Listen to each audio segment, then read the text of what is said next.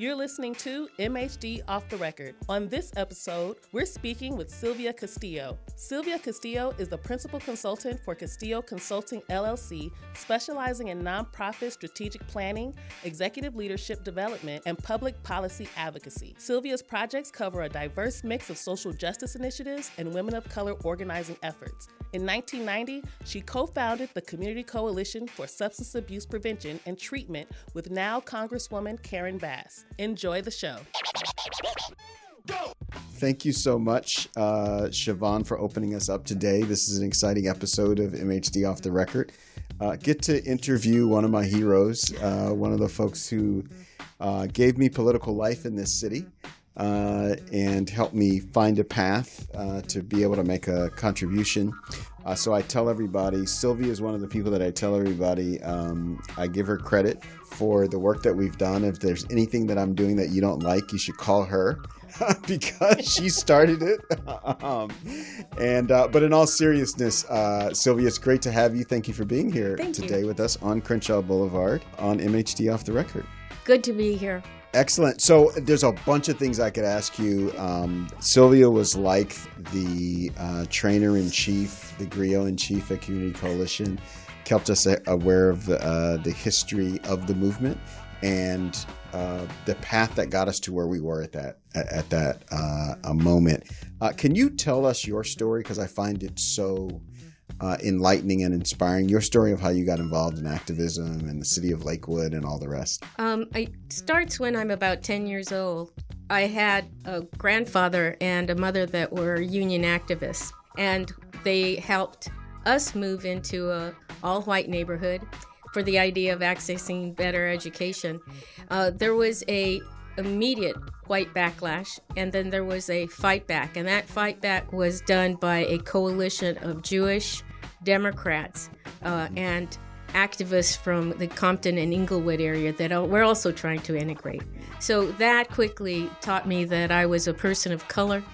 They, the uh, lesson was that if you wanted to hold your ground, you needed to resist, you needed to fight back. Excellent. And so from there, uh, you come into the main line of the social justice movement, sort of the modern era of the social justice movement, as I'll But- call it. Uh, both the fight for ethnic recognition and rights. So, you know, as a Chicana, uh, you did that work, but also class struggle. So, social and economic justice, which we continue to fight for to this day. We call it equity now. Uh, but it really started off as, you know, a struggle between the classes about who gets what and who pays. And so, how do you embark on that part of your activism? I think it was after I got involved with the fair housing movement that quickly we moved into working with Cesar Chavez as he was organizing. At that point, it was the United Farm Workers Organizing Committee, and my mother, because of her union um, ties, was part of a group that was always showing solidarity by bringing material goods. Once you're there at the 40 acres, it didn't matter what your age was. You were taught how to make banners, how to um, call people on the phone if we were lucky to have phones, and to essentially be agitators. So that was very um, stark to see where I lived, which was a suburban neighborhood, and to actually see people who lived in corrugated shacks without indoor plumbing. That was, I think, the biggest catalyst for me to re- recognize that the injustice went beyond skin color and that we were struggling with the haves and the have not. Um, and then you begin to do what I call legacy work. So whether it's helping to get the Chicana Studies Department started, which is still happening today at Cal State LA, uh, the Chicana Service Center, which up until very recent history was right across the street from City Hall, actually, where I now uh, work every day. Uh, and then later, um, later, later, later, the Community Coalition, which is again a formidable organization in the uh, city today. Um, so you go through this period of institution building and, and organization building. Uh, talk to us about that and how that was important to you and, and how that uh, impacted your perspective. I think the institution building was critical. I had come up at a time where there had been a lot of anti poverty programs, but very few leaders that had sustained any of the important work that was being done to involve youth in action that was going to change um, the environment that they lived in and to give them access to education. So when I was a nurse, at that point I was a nurse, I began to experience that children were being uh, abused and that they were exposed to crack cocaine. And it was at that point that it became clear that we couldn't just do activism, that we needed to build a formidable institution that was going to crank out masses of leaders because it was going to take a couple of generations to turn that around. And talk to me about Community Coalition. So this is the sort of uh, the point at which I enter uh, the background of the scene uh, of the movement here in Southern California. You and Congressmember Bass uh, start that uh, organization in the late 1980s, early 1990s, uh, and it grows into, you know, this sort of massive uh, influential organization that it is today that both Siobhan and I yep. uh, have history with. Well, the Community Coalition be- began as a very important experiment. People had told Karen and I there was nothing that we could do, that this was going to be a generation of youth uh, that we were going to have to throw away, and that drugs were drugs, and if you were going to do anything about drugs, you were going to be on the side of the police. So that immediately became a challenge for Karen and myself, which was, um, I think, an important catalyst. When you tell someone no, you better mm-hmm. believe that mm-hmm. you're going to re- get a an action in opposition, and that's what Community Coalition was.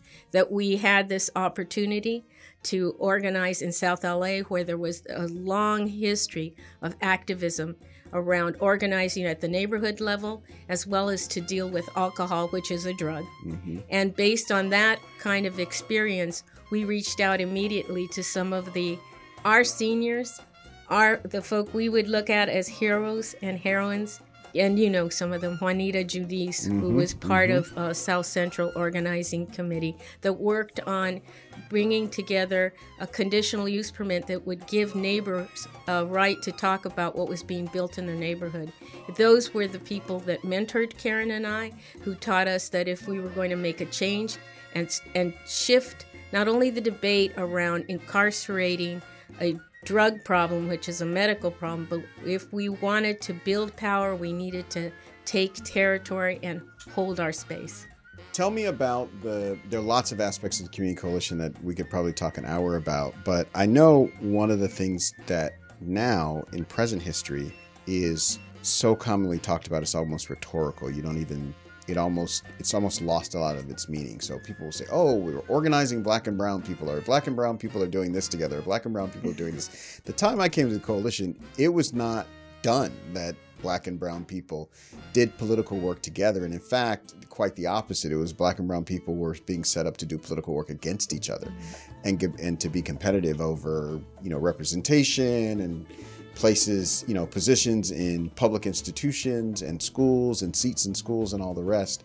Um, how did that? Uh, one was that new to you all when you started the community coalition, as it was to most of us, and then uh, and two, why did you all pursue it uh, in the with the vigor that you did, uh, and and now really it's turned into the rule rather than the exception. I think we came out of uh, the same political experience, which was that was called Third World Organizing, where we were watching the rest of the world, all the third world nations of color, coming together and redefining what life could be and what mm-hmm. justice was. So the notion that that there would be black versus brown did not flow from those ideas nor through our practice we were organizing here in South Los Angeles with Asian, because Japanese folks lived along Crenshaw Boulevard, mm-hmm. uh, Latinos, and African Americans. So it was out of our um, experience that it's on the neighborhood level, a community level. There is no dissection of people by color. And so it was about building power and to do that would be to link arms with her neighbor, which were black and brown. And it's interesting because the Community Coalition was literally the first time I ever even heard of anything like that. And the thing that was so powerful for me to even um, see that it was actually very conscious. Because I remember being in say, yeah, I was a part of South Central Youth Empower Through Action. And I remember if we were low on African American females or if we were low on Latino males, we, we took an effort to make sure we were recruiting so we always had that balance. Mm-hmm. I never saw that anywhere else. And that was something that I learned from being at the Community Coalition. When you guys were developing that, was that something that you even envisioned being able to create? I think we we viewed it as an operating assumption that that's the way it's going to be because that that's life. Mm-hmm. And this is a vehicle. The Community Coalition is a vehicle. And who are you putting in there? The folks that make up the neighborhood and the people that need to have access to power. So it was not um, it wasn't up for debate. Now I can say that when the idea hit the road, that not everyone welcomed the notion of black and brown people being in the same room. And in fact, it still is, I think, something that we need to struggle to attain in a mm-hmm. consistent way. Mm-hmm. But it's the lessons from Community Coalition that I think that really get the conversation going and actually act like a positive pressure to see that the power needs to be not only shared, but we are one. And we mm-hmm. are, believe me, the line is drawn very, very clearly. You are not white. And that mm-hmm. what flows from that is your life expectancy. So I think, you know, Community Coalition has been for us an important part of organizing the next generation so that that will be the operating mm-hmm. assumption mm-hmm, for them. Mm-hmm. Yeah, it's very exciting. A, a, good portion of my team on the city council are like Siobhan, people who came up in Say Yeah mm-hmm. uh, and in youth orga- organizing. And so it's great because I know there are certain things that I don't have to explain, like uh, the things Siobhan just described. Moving forward, uh, now you're working with lots of uh, key organizations in the region. Uh, one of them that does a lot of work in the 8th Council District is the Jenesse Center. Uh, and they have an intersection. I, I, think, one, uh, what's important about the Jenesse Center is it really focuses on domestic violence women and African American women, especially, but women of color. But also, it works in the, it has an intersection with homelessness, which is the that is the issue in Los Angeles now. Our economy has gotten to the point where people literally cannot live uh, live indoors. Uh, and the problem only seems to be getting worse, even though you know we're throwing all sorts of public resources at the issue. Um, can you uh, one talk about your work with the Jenesse Center, and then talk about how you see homelessness in the you know in the line of things like we had mass incarceration or the crack cocaine epidemic, and and now this it's showing up as homelessness. Well, domestic violence is now the silent pandemic. Mm-hmm. That's been declared by the United Nations. Mm. In South Los Angeles, if the Jenesse wasn't, if, if there wasn't an organization like Jenesse, um, we would see a lot more homicides. At mm. this point, what we are looking at is that the women and children that are on the street, 85% of them came out of being victimized in a domestic violence situation. Mm. And they are living on the street because they had to choose one day were they going to survive the next beating or did they need to take their chances out on the street. So Jenesse provides not only an intervention, but provides an opportunity to prevent your children from assuming that it's okay for somebody to put hands on you, as well as a way out, and a way out is through their housing program as well as their workforce development program. The issue of homelessness in Los Angeles is an epidemic. It is a human humanitarian crisis. It is one that we should intervene with with all of the energy that we unleash on an earthquake post after an earthquake has happened or a major tornado that what we are looking at right now, not only is it the devastation of families, but it's the devastation of entire um, uh, peoples. It's mm-hmm, a part of a mm-hmm, genocide, mm-hmm, mm-hmm, and to wow. to not wow. it, to not accept that mm-hmm. means that you are going to half step it. Yeah. But if you take a look at and driving here, all I have to do is go down the street, and you know that it is very clear who's out on the street and dying. Mm-hmm. And there is no reason that we have our most frail, the elderly, the mentally ill, children mm-hmm. out on the streets when we are in the most powerful and richest country in the world. We're in the richest part of the richest nation in the world. I, I, um, there was an economic study done uh, that showed California is, by a good margin, the most economically productive region in the world. Right. Uh, we, What? Yeah, like Wow. California has its own energy. It provides its own food. It provides its own mineral. It can it could operate completely on its own and do exports. I mean, you know, we we we ship more rice out of California than they do out of China. It's the sixth largest economy Yeah. in the world. Yeah, and and yet just outside, somehow we can't figure out how to get people uh, to live indoors. I wanted to drill a little bit more on on domestic violence, and I have to say, I always knew domestic violence was kind of a thing, but when I became council member, you know, I reached out to the Jenesse Center immediately because I was blown away by this stat. Three quarters of the violent crime calls in South LA at given points in time, particularly on weekends, are domestic violence calls. And so, you know, gang violence gets all kinds of ink, and you would think, you know, that the, at the police station, they're just, oh, a gang did this, and a gang did that, and a gang did that. Quite the contrary. It's actually a minority of, uh, and this is not to minimize gang violence as a problem, but um, it gets so much more attention to domestic violence, and domestic violence is incredibly common uh, in in our communities, and I think it doesn't get like it's almost like we're embarrassed to have a conversation with each other about it, a civic conversation.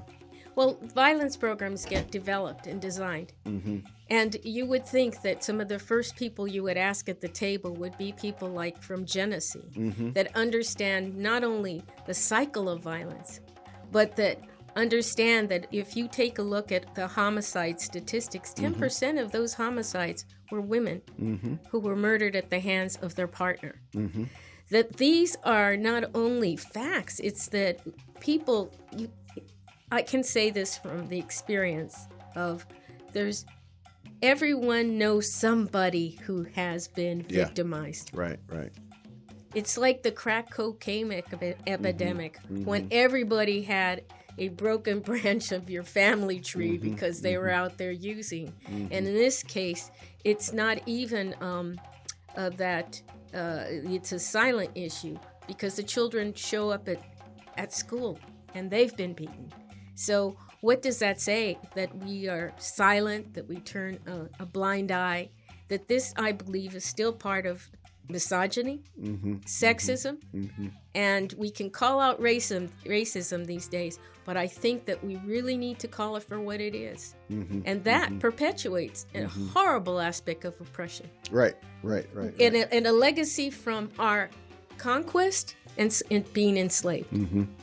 I have a question about that Mm-hmm. stat. Being someone who's from South LA, um, experienced and witnessed domestic violence in my own home, I am curious to know why the stat is so high in South LA, whereas, would you say three quarters of the calls to police are domestic violence calls? Why is it so high here? Well, it's high everywhere. Like you make no mistake, and it's as a proportion of calls in general. So, the time period that I'm looking at, remember, crime has violent crime, in particular, has been historically low, as low as it's been in any of our Right. lifetimes. Um, so there's that part of it, but it's not as if South LA that I saw at least had a higher Oh, okay. number of calls. And in fact, law enforcement will tell you they actually worry about places like South LA that have a lot of undocumented people, a lot of households with undocumented people in them, because people won't call the police. And I actually think it probably applies the same concern to a to a slightly lesser degree applies to African American households. Because if you have one person in the house who's on parole or probation, you also don't want the police coming there. And you're afraid of the police shooting your partner. Exactly. Well, you're afraid of the police shooting your partner is very, very real. But the police come in your house and say they do their job and they resolve everything. You know, they help bring peace. Oh, but you know, Jeff over here is on parole and he's in here with this guy who, you know, just did this. And so all of a sudden, Jeff gets locked up and loses his job or whatever. Um, so I get concerned and I continue to have a concern that we actually have no idea how common um, you know intimate violence is within households so I, I hope that answers your question but sylvia you should comment on that because you have much more expertise No, I think that you're right on um, point. I, I also would like to hear what you think is happening uh, when Well- we when we have this conversation. You're of a different generation, so I'm asking you that question. Well, you know, growing up pretty much at the Community Coalition, I've always been taught to look at things from a much larger sociological lens. And I do know that we have high alcohol concentration in our neighborhood. Mm-hmm. And I wonder how much of that contributes to the domestic violence, intimate partner violence, including violence towards children. I'm wondering how much that contributes to that, including, you know, um, the fact that we do have a lot of depression and mental illness, and people are self-medicating with drugs that are very harsh, right?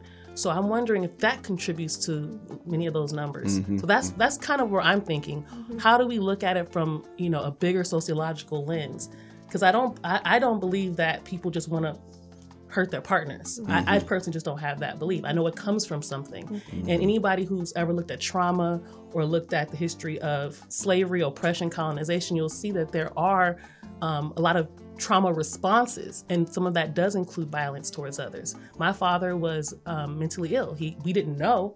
No one told us anything. My dad had bipolar disorder and uh, NPD, narcissistic personality disorder, and we didn't know any of this growing up. And we yet we were experiencing. He didn't have the help he needed. That's the other thing. There were no resources to help him. So we were experiencing these things, and we didn't know where to go to get the help that we needed. And that's where Jenesse comes in and recognizes that, you know, you have to break the cycle by involving the young people in prevention mm-hmm. and making sure that there is a non threatening way in which you're able to reach out to folks who don't necessarily understand the circumstances they're, that they're in, that there's mental health issues, or that documentation uh, issues that it, it means that you're enslaved and you're locked in with your tormentor you know? Mm-hmm, so mm-hmm. these these um, operating assumptions have to be blown up and the only way they are is when we bring the light of day to it. And i really appreciate um, Marqueece that you have taken time and that you do spend time with Jenesse to actually drill down and to to put a human face on those mm-hmm, statistics. Mm-hmm.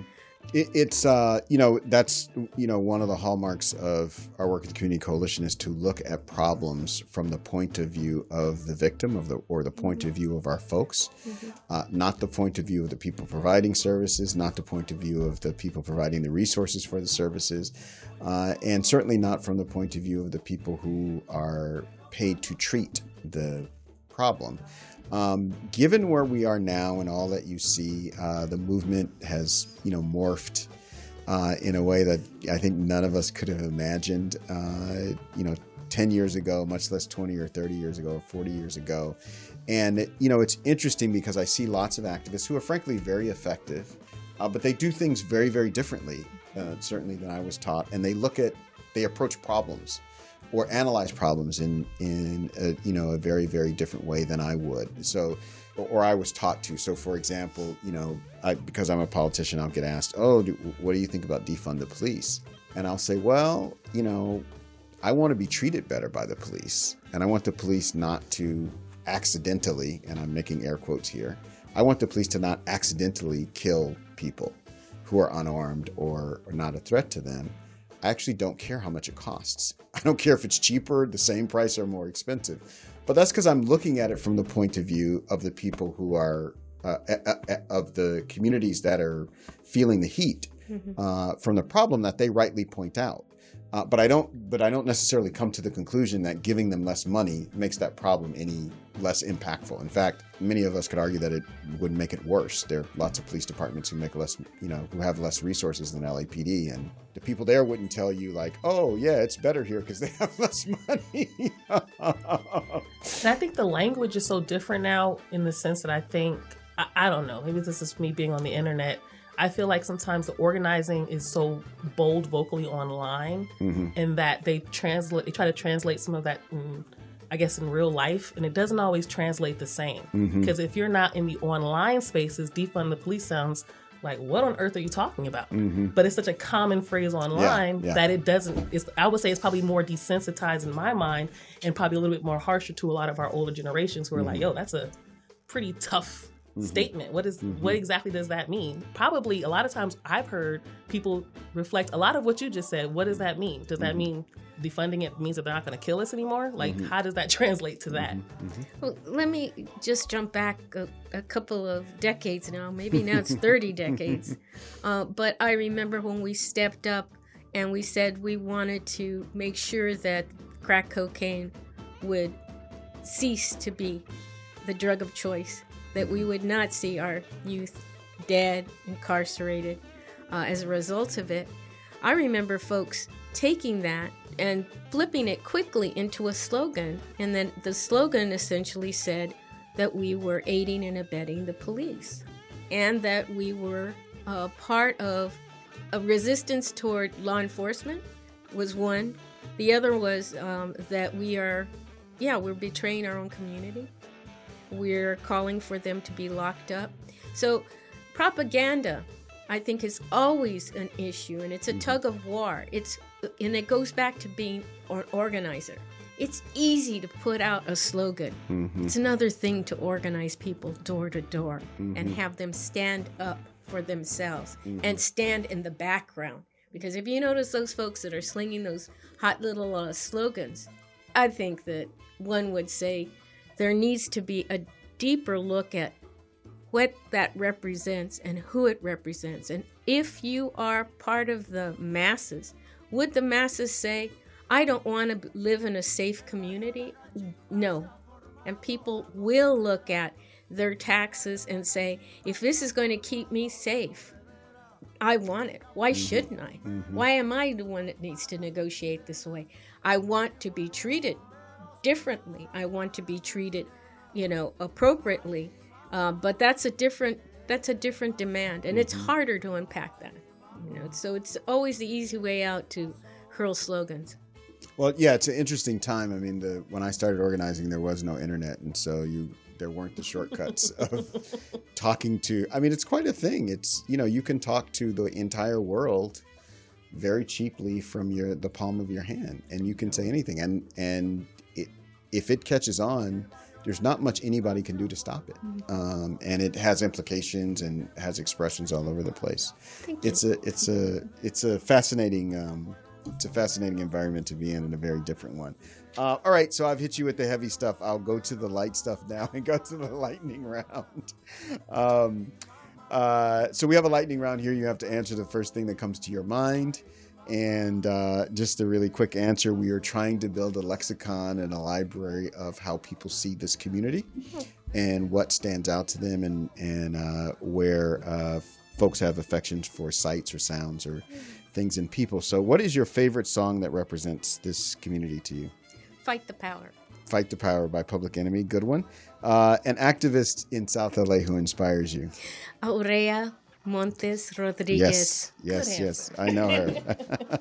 uh, the favorite place in South Los Angeles to have a good time socializing. Dunbar Hotel. Wow. The jazz, the jazz festival. My dad, an interesting.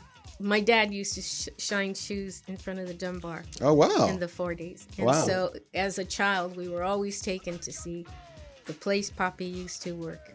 Wow, that's that, I didn't. That's I learned that today. That's a good story. Well, thank you so much, uh, Sylvia, uh, for being with us today. Uh, one of the esteemed activists uh, in the community. I, I, um, my producers are looking at me because I'm supposed to give you an answer, an opportunity to ask me a question. Uh, but it's been so rich, I'm a little bit intimidated to to to answer. Uh, but uh, before we close, I'll give you that uh, opportunity to ask a question to me. Marqueece, what do you think about being an elected official now, as opposed to being the executive director of the Community Coalition? Um, they are different things. I'm glad to be an elected official. In other words, I'm glad it's me at the table and not some other people that could be at the table, um, is what I'll say. Um, the uh, freedom and the extemporaneous and improvisational work that you can do leading an organization, you know, remains appealing to me uh, at this point. The, you know, as a critic of a government, to, of the government, to be in the government feels constraining sometimes because you are a part of the thing that you're criticizing. Uh, and again, I think we'll, we'll do good work, but uh, it's very, very different work. to put it that way. Thank you. Uh, no, you're welcome. You're welcome, and thank you, and thank you for for being with us. And uh, you know, I invite everybody. You know, look out for the Jenesse Center. Look out for uh, Sylvia Castillo. It's a very, very rich history, and it is a legacy. I think that all of us can one be proud of, but two, it gives us a pathway uh, to how to make a mark on our communities and our world. That's it. Thank you for listening to MHD Off the Record, and special thank you to Felicia, the poetess Morris of Morris Media Studios in Leimert Park. For more information, please visit mhdcd8.com and follow at MHDCD8 on Facebook, Instagram, and Twitter. Don't forget to rate us five stars, subscribe, and share with a friend.